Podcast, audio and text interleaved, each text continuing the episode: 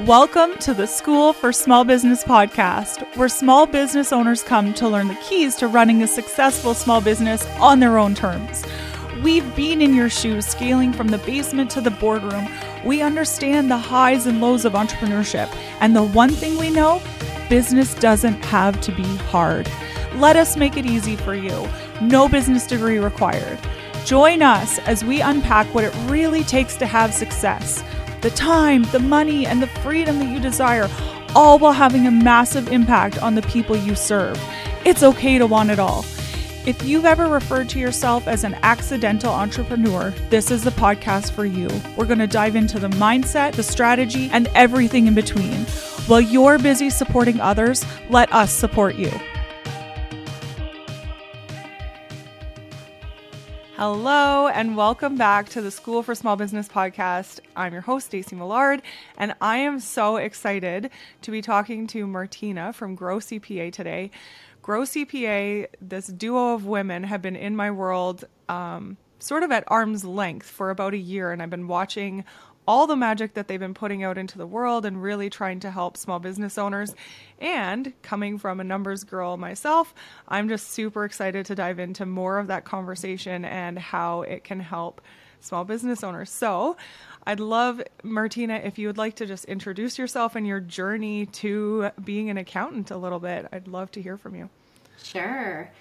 So, yes, thanks so much for having me, Staci. And yeah, I guess just growing up, I had a small town background like you and always loved numbers and math and um, wanted to pursue that in university. So, I went to the University of Waterloo and took math there, but I had no idea what I was going to do with it. It was a math and business program, but nothing was jumping out to me until fourth year. I took a intro to management accounting course and it was all about you know cost of goods and figuring out profit margins and forecasting.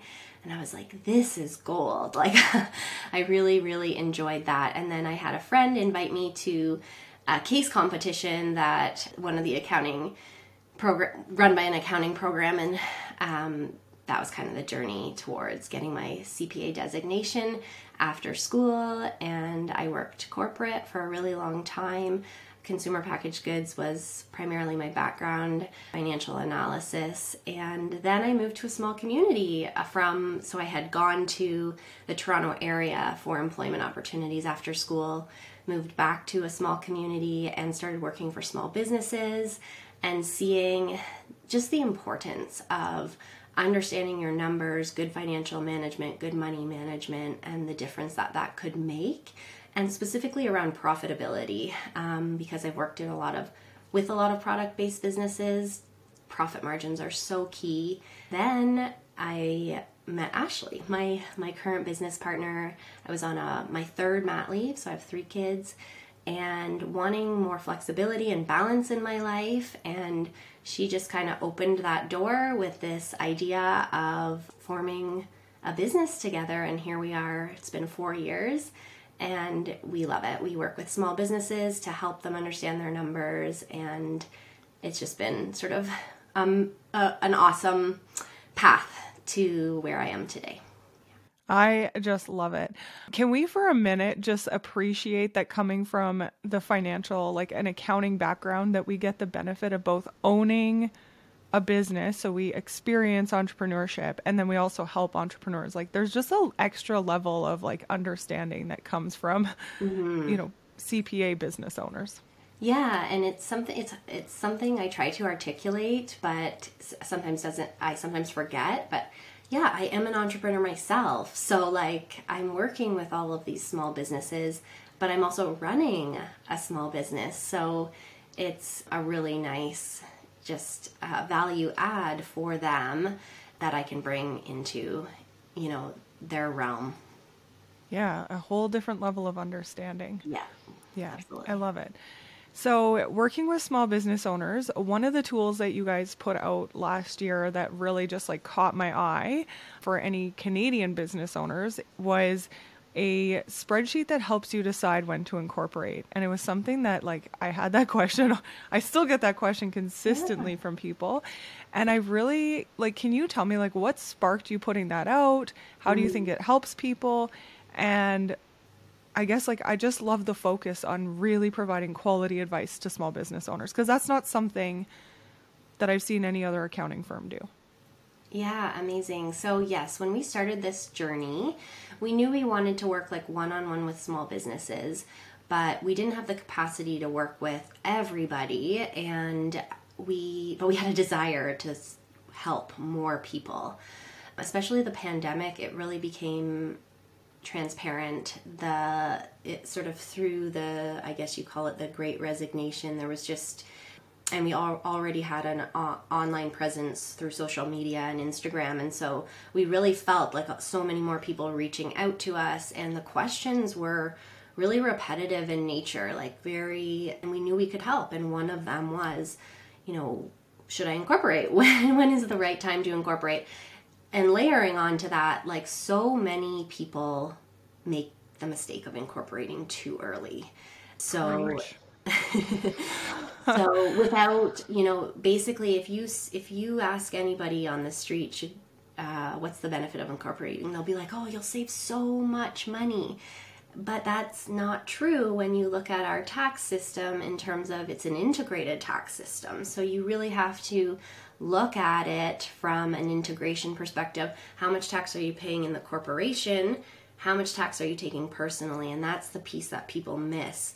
Yes inside the corporation taxes tax rates are much much lower but you have to pay yourself. You have to live your life. You have to feed your family and that is personal. That's salary or dividend that you're going to be paying personal income tax on. So this tool essentially allows you to ask yourself the questions gives you a checklist of what you need to consider before making that decision. And then it's a calculator that says you know how much are you making? How much do you need to live your life? And in theory if there's a, a, margin if there's if you're making more in inside that corporation than you need to live your life yes there is tax benefits. And this calculator will show you those tax benefits and compare them versus the cost of the administration of having a corporation. So the tax filings and the legal filings and the legal obligations and costs that you'll have to incur with that corporation now because it's a separate entity that you have to to manage. yeah, I love it. And I think sometimes it's so funny. Maybe accountants and lawyers like we should put on some boxing gloves sometimes, but yeah. it's like we the one thing that stands out for me is that every person that you meet that's a professional is really coming at it from like their background. Yes. And lawyers like they on average see you know, the worst case scenarios, mm-hmm. right? So oftentimes I see somebody that talks to a lawyer and they're like, "Oh, you should incorporate. This is great for you." And then they don't realize like the accounting and the financial piece behind it is like, "Hey, this is going to cost you at least $2500 more a year just to manage." Like now you're spending thousands more yes. a year. And so, like, the question I love to ask people is like, especially if they've gotten advice somewhere else, is not really to be like, well, they're wrong, but it's like, can you go back and ask your lawyer how many times they've seen somebody in your industry sued for something like this that they're telling you, you know, is going to be a risk? And I look at it more like, almost like an insurance plan, right? Like, it's in case something happens, how much risk do you think you're going to have? You know, like a car accident, that's fairly mm-hmm. risky. Lots of people get in car accidents. So the same thing with your business. And then you get to weigh those financial costs against that risk and be like, okay, does this make sense for me and my business? Yes, I agree. And that is a challenge still to this day. Different opinions from different sources. But yeah, ultimately it has to be the business owner weighing those opinions and making the right choice for them. Yeah. I and it's so hard, right? Because you have all these people in these different industries that are like professionals, whether it's like a marketing eh, like professional or you know a, an accountant or a lawyer like we're all professionals so you like as a business owner one of the things i say is like it's incredibly difficult because you're looking up to somebody like they know something more than you and but then you're supposed to make this decision of like no you don't know what you're talking about almost. So i just want to give business owners credit for how much they have to face and like go through and those decisions and how tough they can be. Yeah absolutely. Yeah. and there's other ways you can protect yourself other than the corporate structure right? You can have in like liability insurance. You can have really solid contracts engagement letters with your clients and all of that. All of those things are additional protections that you can put in place maybe before moving into that you know taking that step next step in your business. So lots of considerations but i agree. There's a, there's a lot for small business owners to have to wade through for sure. Yeah. So switching gears just a little bit i'm um, still like talking numbers i'd love to know from you what are some things that you're teaching business owners like this is what you need to be looking at every month and maybe you can also give examples of like how it really benefits the small business owner to look at them. Yeah, so we preach profits, profits over revenue, right? So we really want to be looking at our profits and not necessarily that revenue figure. That revenue figure is awesome, like it feels good. This is how much money I'm making. It's become really I guess, dramatized in the online space as like that's the goal that we're chasing. But really, you can have such a beautiful business that is just bringing in the amount of revenue to give you a healthy profit that you can live your life with in a like in a really sustainable manageable way and, we don't have to be chasing the top line all the time because sometimes that that comes at a cost of ultimately healthy profits in your business. I have seen everything, and I'm sure you have too. Seven figure businesses literally making no profits at all, actually mm-hmm. having losses. Um, I've seen, you know, six figure. And not even just one year, like, ooh, it was a bad year. It's like this is multiple years a business owner isn't paying themselves a wage, they're working for free. Like, yeah. it happens. People don't think it does, but it does. Yeah, like if it's a debt heavy business, you'll have a lot of, you'll be basically paying towards your lenders and and not yourself or if even if you if we're talking about an online business i mean i personally haven't seen this in in my client roster but having a seven figure business and maybe you're paying subcontractors and ads and everything and you're actually not really profiting that much or you could and so and on the flip side you could have a business making a hundred or two hundred thousand and they're maybe profiting like 80% of that depending on what they're you know if they have very very low costs in their business. So it really doesn't need to be about that. It really needs does need to be about looking at how much you need to live your life building a business that um, sustains that and and we should be looking at our profits every single month so we should be doing some kind of bookkeeping in our business to record all of our income and expenses and look at that profit margin and then set aside for taxes, set aside for sales tax if we've got GST or HST that we're collecting, set aside for savings, and automate. If we can automate, that's great because that just makes our lives that much easier and then we know we have you know the right systems in place to make those payments when they come due and so forth mm-hmm I'm springing this on you a little bit, but my, I have a question. Do you like the profit first method? Do you preach like that? You, are saying automate savings. Like, mm. is that something you guys believe in?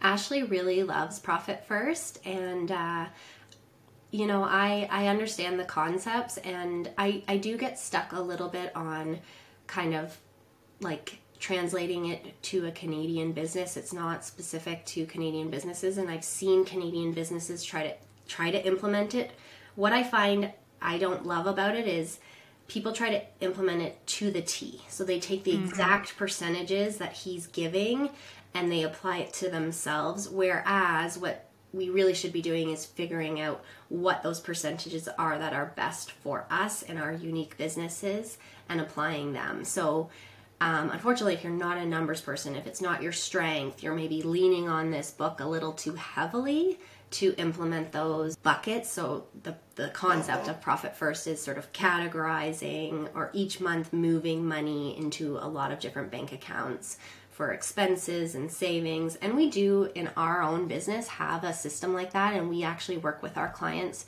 to have a few different bank accounts.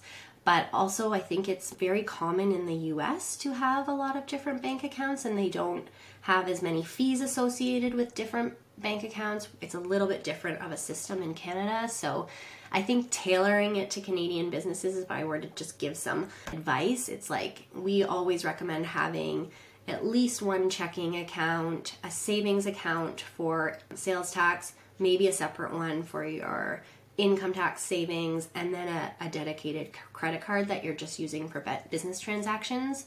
So a minimum of about those three accounts, three to four accounts, and then automating where possible. And uh, so, so a hybrid of like the profit first. Yeah, I love that. Um, one of the things that I love about Profit First is like the concept of you have this budget for your expenses and you put the money in the account and then it's like when the money's gone you're like holy crap the money's gone. What am i going to do now? And it really forces you almost to like not necessarily follow a budget but be a lot more mindful of your spending. So when we have like business owners overspending consistently and they're not getting to where they want to be I love that visual of like there's no money left in the account. And I love the automatic savings for taxes because you know, for most people, they're spending their taxes on a day to day and they get to the end of the year and then they're like, I don't have my tax money. It's like, well, if you didn't have it in your account to begin with, then this wouldn't be a problem. So I do love that system. And I love how you talk though about like, let's make it unique. Like every business is so unique. So let's make it in a way that like works for you. I had one question that I really wanted to ask you because I think a lot of people just kind of shoot in the dark when it comes to pricing their products. But how do you use numbers to help business owners determine like how much they should be charging and really like focusing on making that profit that you talked about?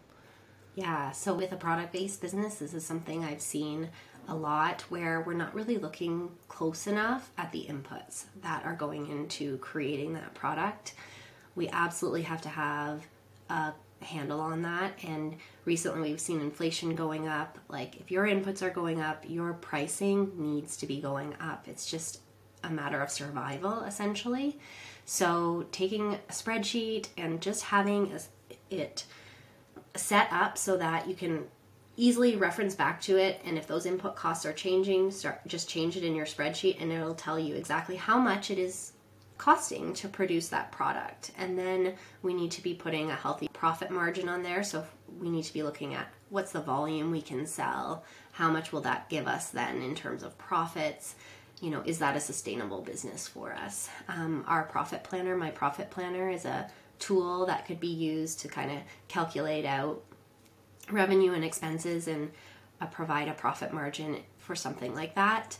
And then when it comes to services, people are undercharging because they're not valuing their own time.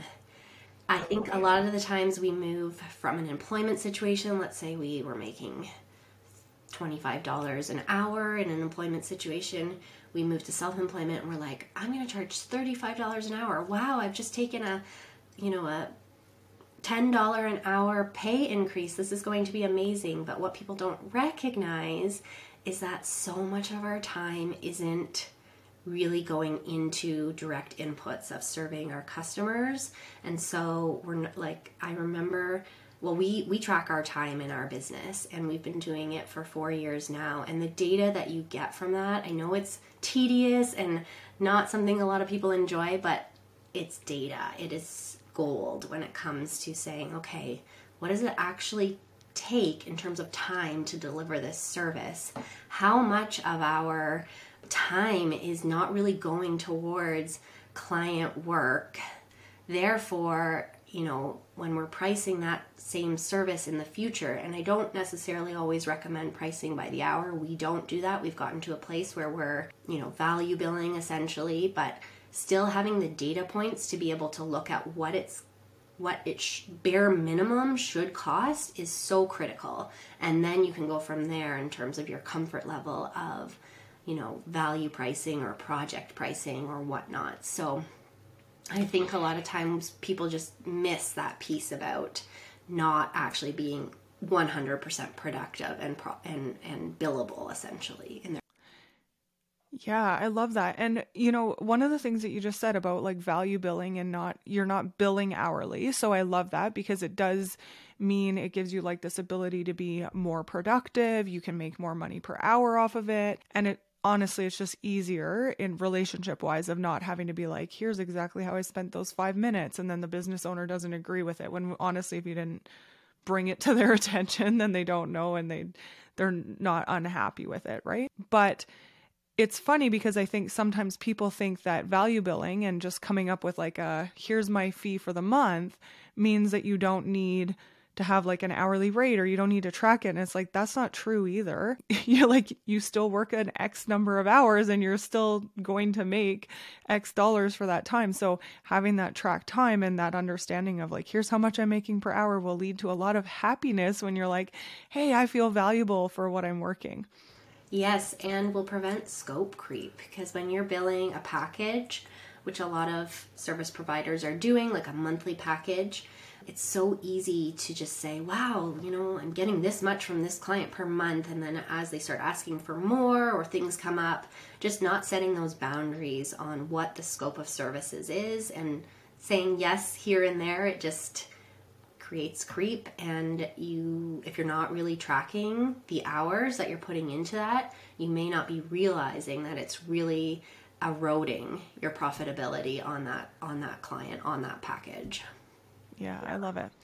Okay, so I'm going to ask you one more question. What is it that you are seeing amongst small business owners that if you had like the microphone, which you do right now, you're like, I need to tell everybody this. You're missing this. All right. So I think that a lot of people, small business owners and so forth, think that there is a magic answer to money. They just need to get this one mindset change. They just need to, you know, learn this one concept. And that's not the case. Really, just taking small steps towards improving your financial literacy to implementing better money systems in your business day to day to day will actually be the biggest shift in your mindset will be the biggest shift towards better profits in your business will will give you that confidence. Like it, you'll build confidence over time as you start taking action on understanding your money understanding your finances and looking at them more often.